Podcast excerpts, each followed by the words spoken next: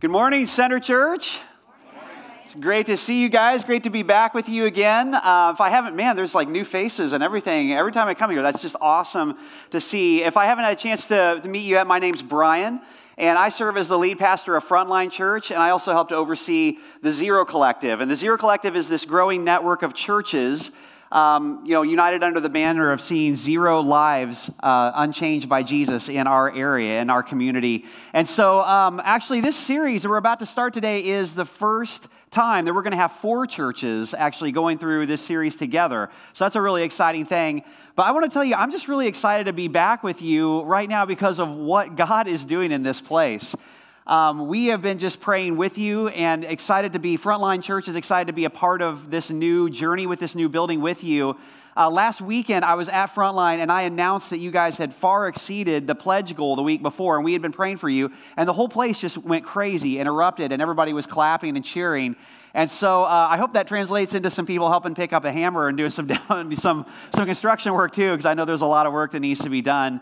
And you guys, uh, man, it's just exciting, not just that there's a building but just the way the Holy Spirit is moving in, in, this community. I don't know any other church, and I know a lot of other pastors and a lot of other churches. I don't know any other church that during like coronavirus, you know, uh, the quarantine and everything that happened, that God has just opened up doors and things are just moving the way that they are here in this church. So if you're new here, I, I hope you're getting a sense of that, the way God is moving, and that you're a part of something that uh, the Holy Spirit is just moving and working in. And if you're joining us online, uh, welcome. It's great to have you with us as well. So, we're starting this new series today, Friend of Sinners. When I was a college student, a ministry student at Indiana Wesleyan University, uh, it was required that we would go to chapel three times a week. Now, some of you are grace students, I, I, know. Some of you maybe understand that. But that was part of the requirement. Three times a week, you had to go to a chapel service. And I skipped chapel all the time, constantly. The problem was not chapel, the problem was my maturity level. I would like to believe that I have grown up a little bit since then. I'd like to believe that since graduation I've matured a little. But things were so bad, this actually got me in quite a bit of trouble that a few months before graduation, the dean of student affairs called me into his office and he basically said, I'm not going to let you graduate if you do not make up these chapels. So I started having to go to the Dean of Student Affairs office, and I had to make up every single one of these chapels that I had skipped so that I could graduate from college with a ministry degree and go into ministry, which is ridiculous. Uh, fast forward a few years, so it's a few years after graduation. Carrie, my wife, and I are back at Indiana Wesleyan for it was like an alumni weekend. It might have been homecoming, I can't really remember. And we were walking through the student center together, and Carrie wasn't right next to me. She was over here looking at something, and I bump into the dean of student affairs. And he turns around and he sees me, and as soon as he sees me, he goes, Chapel skipper! chapel skipper, it's you! I, I haven't seen you in so long. Man, you remember all the chapels you used to skip? I don't think the guy even remembered my name. I don't think he even knew what my name was. It's just chapel skipper. And so I'm, I'm like, yeah, yeah, it's me. Good to be back again. As we're having this conversation, uh, where he keeps calling me this, uh, Carrie, my wife, walks up, you know, right in the middle of this conversation, and he turns and he sees her and he goes, oh, Carrie Woods. it's so good to see you. You were such a great student. You, you were involved in so many things on campus, and she was. My wife was like the perfect model student and then he sees the ring on her finger and he says, Hey, who did you ever end up marrying?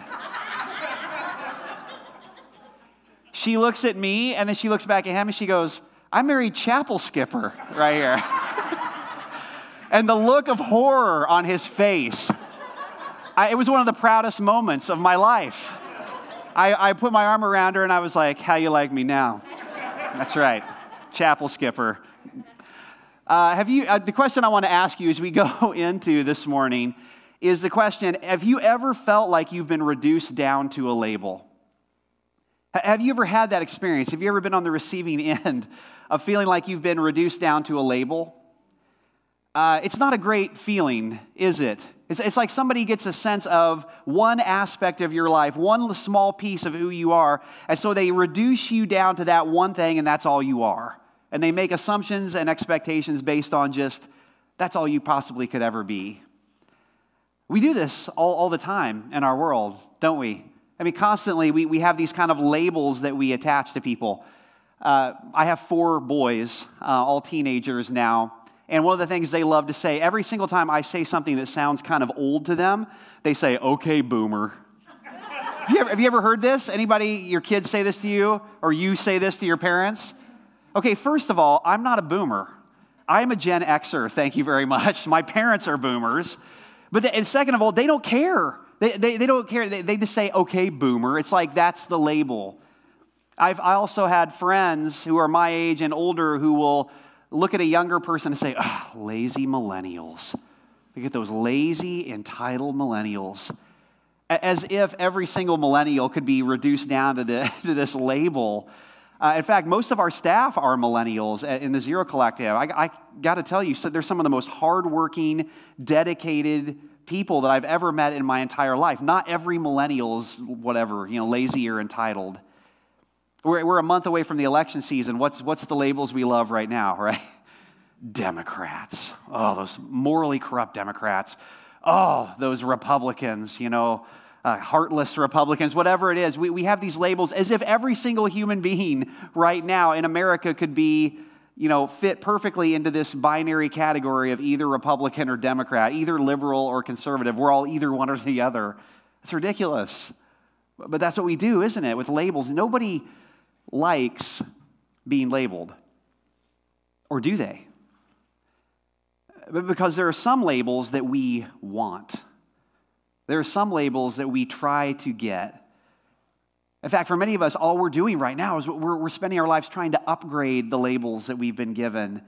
And we're trying to harvest our identity, harvest our sense of, of purpose from those labels. Doctor, thank you very much. Or pastor, leader.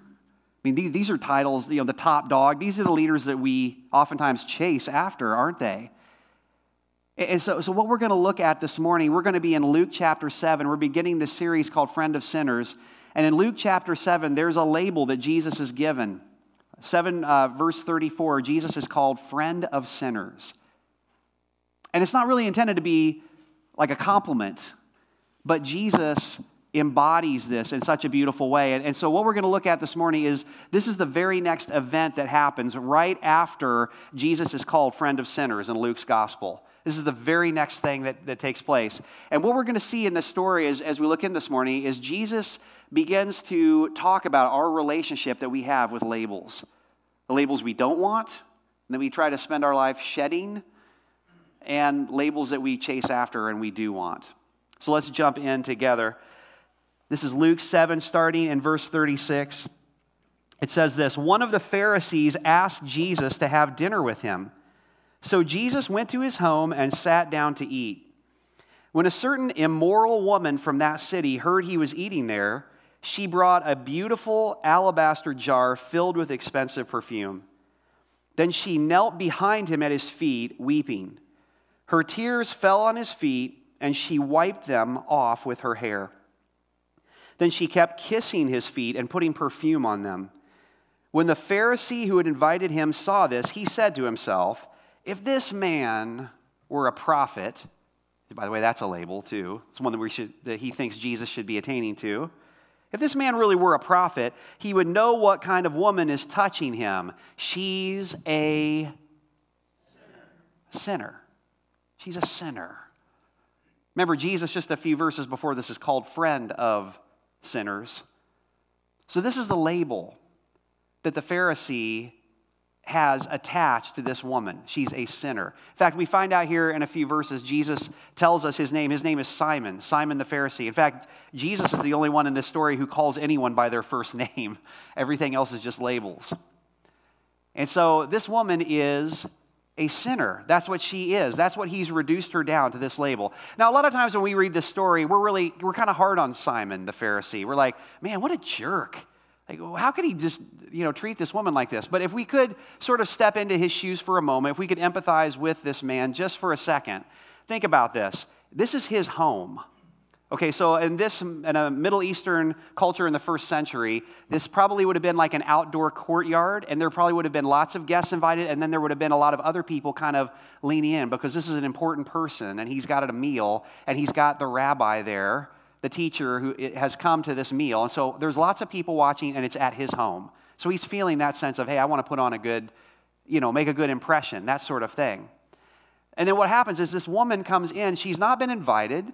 She's not an invited guest. She just comes in and crashes the party. So, in a Middle Eastern culture, the table would have been very low to the ground, and the guests would have reclined on one arm near the table with their feet, wanted your feet away from the table. That would have been completely disrespectful to have your feet anywhere near the food. This woman enters, and she's carrying an alabaster jar of expensive perfume. Everybody in that room would have known exactly what that jar was and what it was for. In that culture, a woman would have an expensive jar of alabaster perfume. She would have it reserved for her wedding. It was part of her dowry.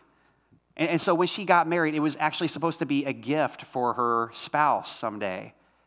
This woman comes in and she breaks this alabaster jar and begins to anoint Jesus' feet with it. It's almost like she's saying, I don't see any wedding day in my future.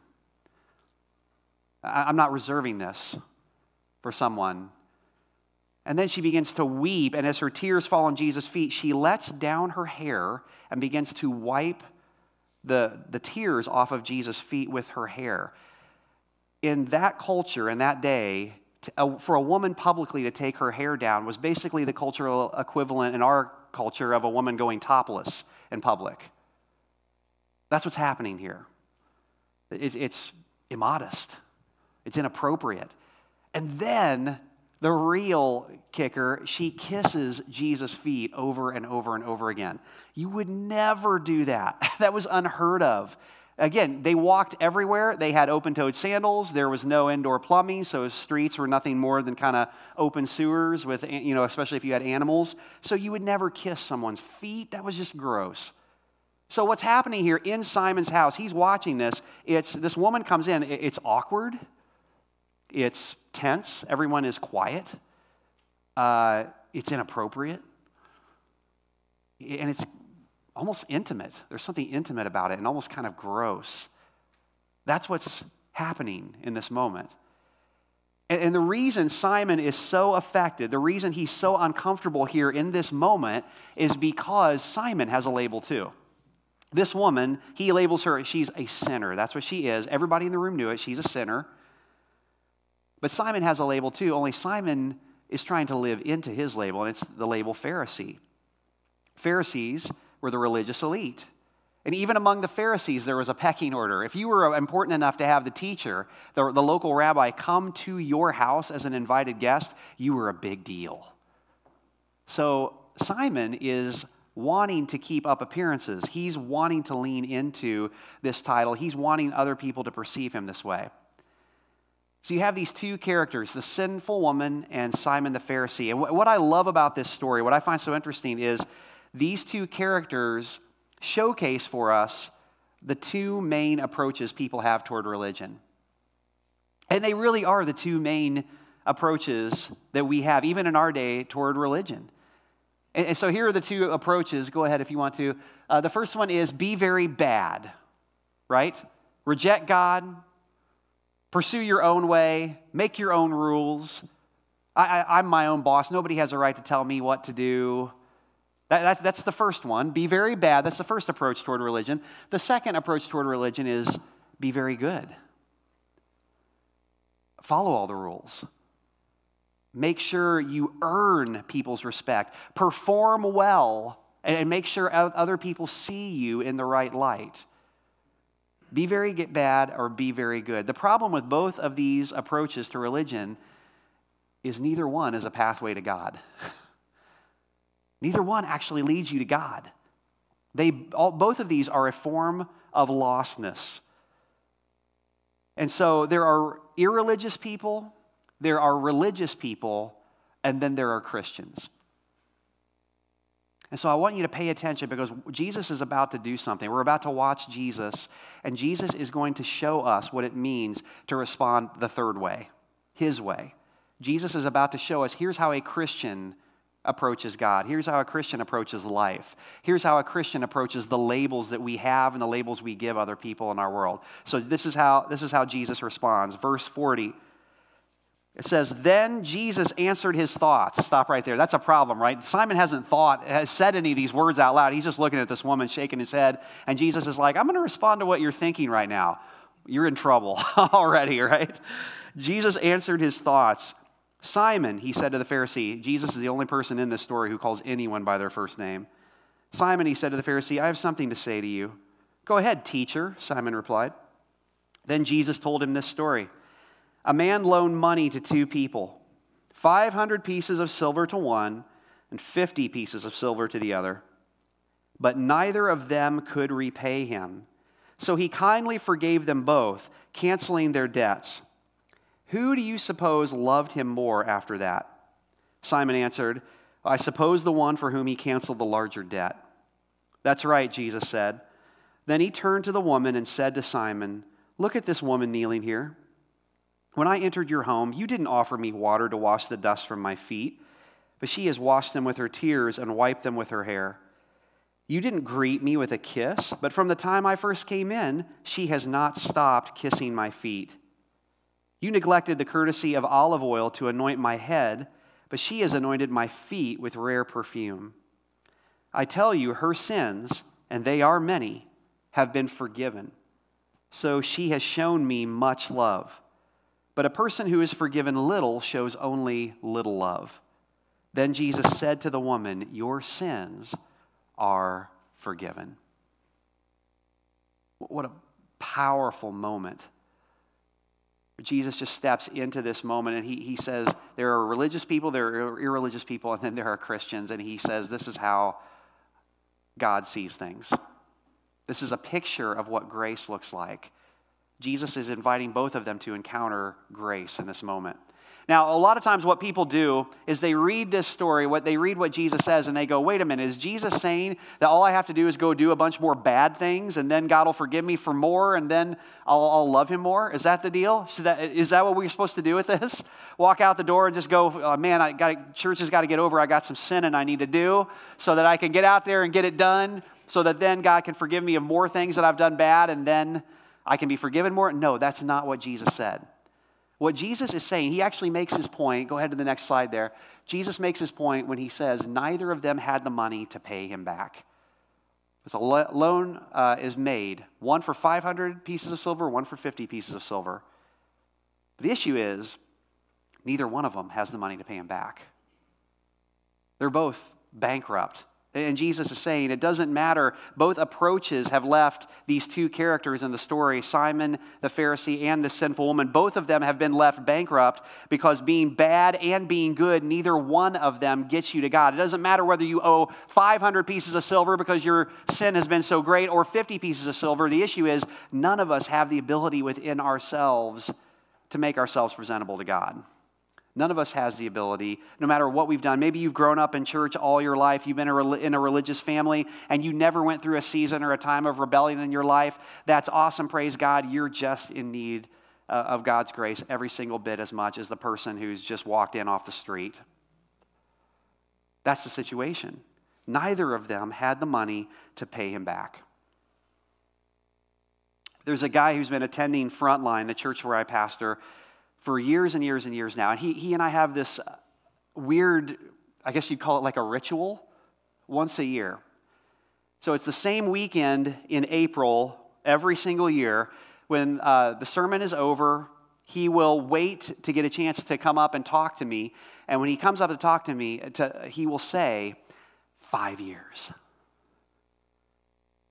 And then time will go by. I won't even see this guy or talk to him hardly at all. And then uh, the next year, the same weekend in April, he'll, he'll come forward. Six years, seven years. With tears in his eyes, he will literally walk up and wait his turn to say to me, It's been nine years, 10 years.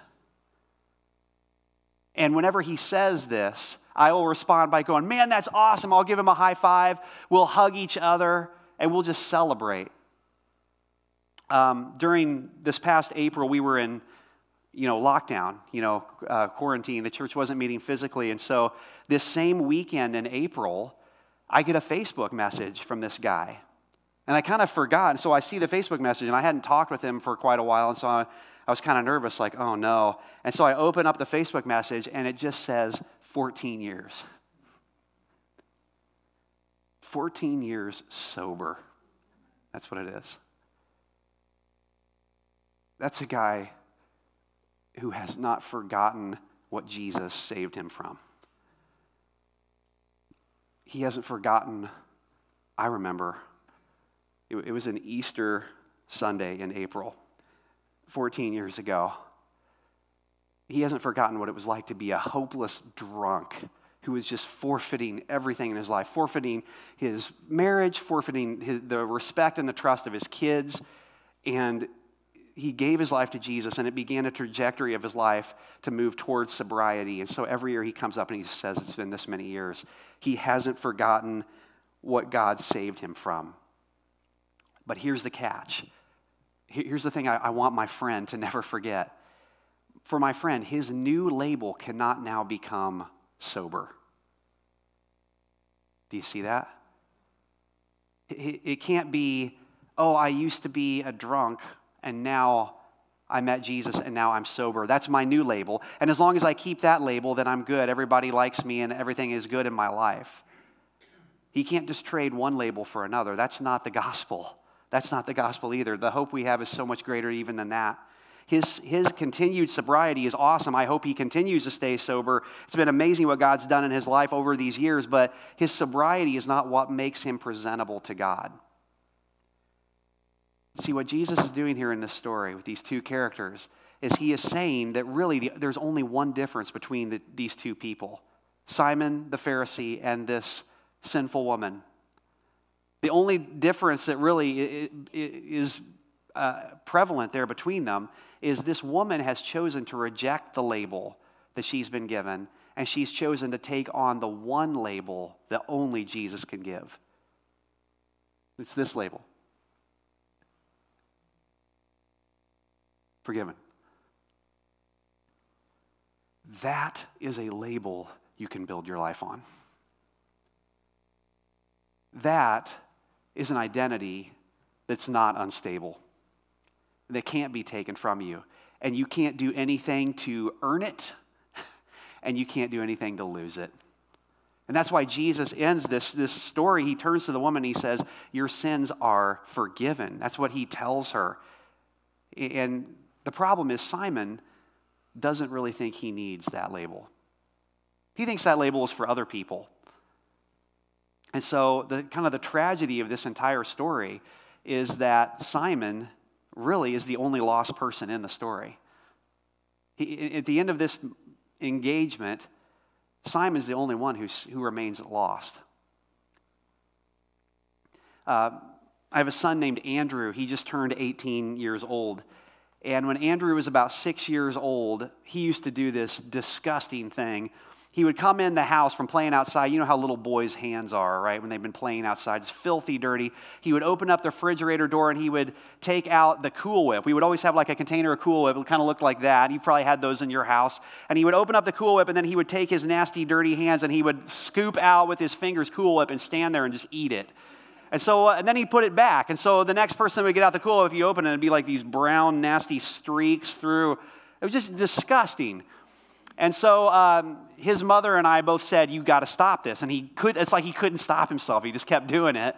And so finally we said, Listen, here's the deal. The next time you eat the Cool Whip with your hands, what we're going to do is we are going to ta- take you to the store. You're going to take your allowance money my boys, there was a period of time where we'd give them allowance money and they could save it up if they wanted a toy or whatever. So you're going to take your allowance money that you've been saving up. And, and I knew that he had been saving up his money for this little action figure. He wanted this action figure at Meijer. Every time we went to Meijer, he would see it. And I, we said, You're going to have to take that money, you're going to go to the store, and you're going to buy the family more Cool Whip with that money instead.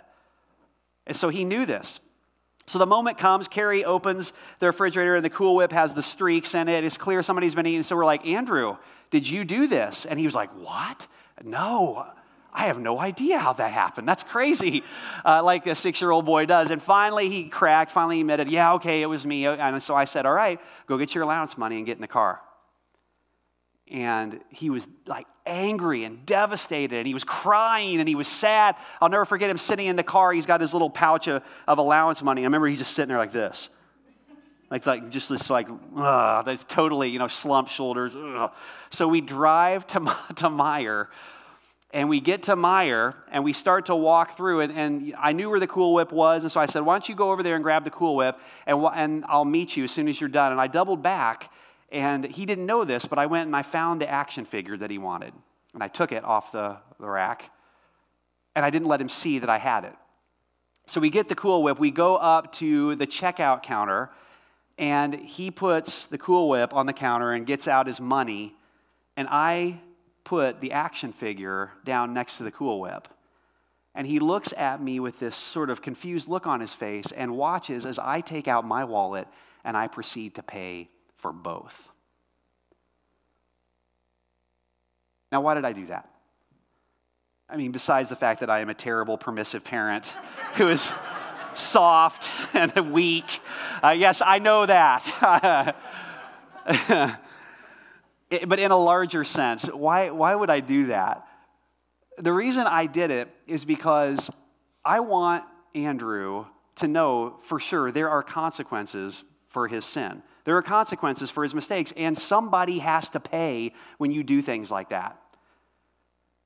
But the other thing I want him to know to the core of his being is that there is always more Cool Whip.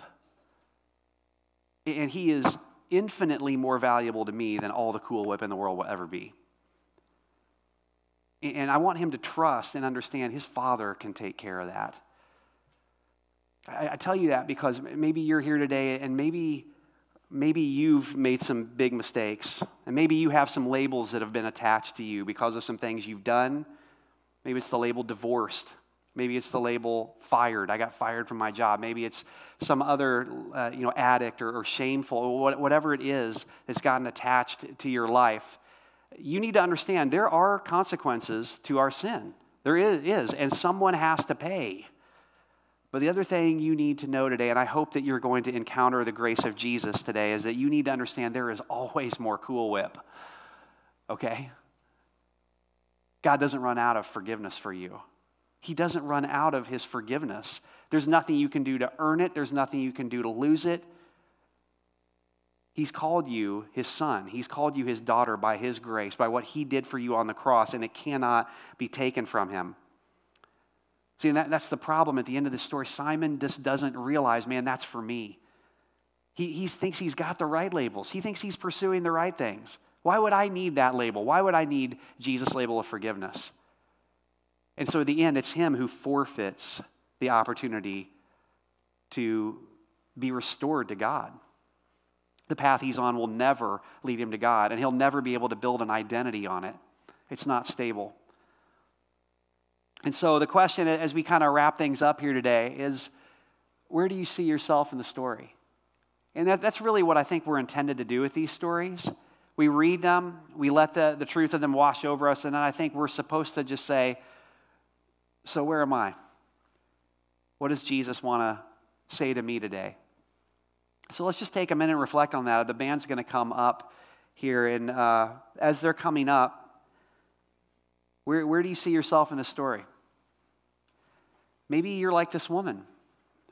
Maybe you've been labeled a certain way by your past, by things that have happened. And maybe today the application is just to let those labels fall apart, let those labels fall down, and pursue the one label that matters. Receive this morning the one label that matters, and that's the label that only Jesus can give, and it's the label of forgiven. Forgiven. He took your labels on himself so that you could go free. He let them all be attached to him on the cross. That's the whole point. That's what he did for us. He took our place. Maybe today you, you see yourself more in Simon the Pharisee. Maybe you've got all the right labels, or you're working toward getting all the right labels.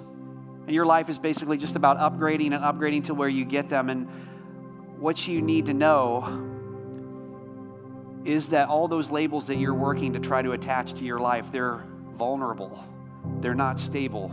You can't build a life on them, they won't last. There's only one label that does.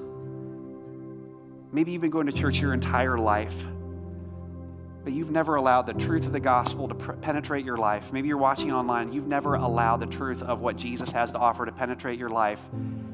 You're a son, you're a daughter, and there's always more Cool Whip.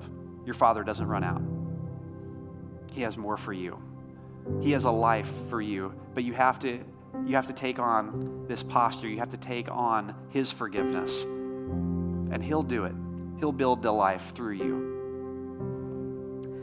Um, the reason that we are going into this new building is because there are people in Byron Center like this woman. And they're broken. And they're doing all the wrong things in the wrong way. In, they're inappropriate. They're awkward. They're a mess. They're addicted. And they need a church who says, This is what Jesus looks like. And his forgiveness wasn't just for me. His death on the cross was every bit as much for you as it was for me, as it was for the pastor, as much as it was for anybody else. The other reason we're going into this new building is because there are people like Simon all through Byron Center, too, aren't there? They, they're in church every Sunday. They've got all the right labels. On the outside, it appears perfect. They've got all the right pedigrees, but they've never encountered the gospel. They've never encountered the truth of Jesus. And Simon the Pharisee needs it too. So, would you do this? Would you bow your heads with me? We're just going to spend a moment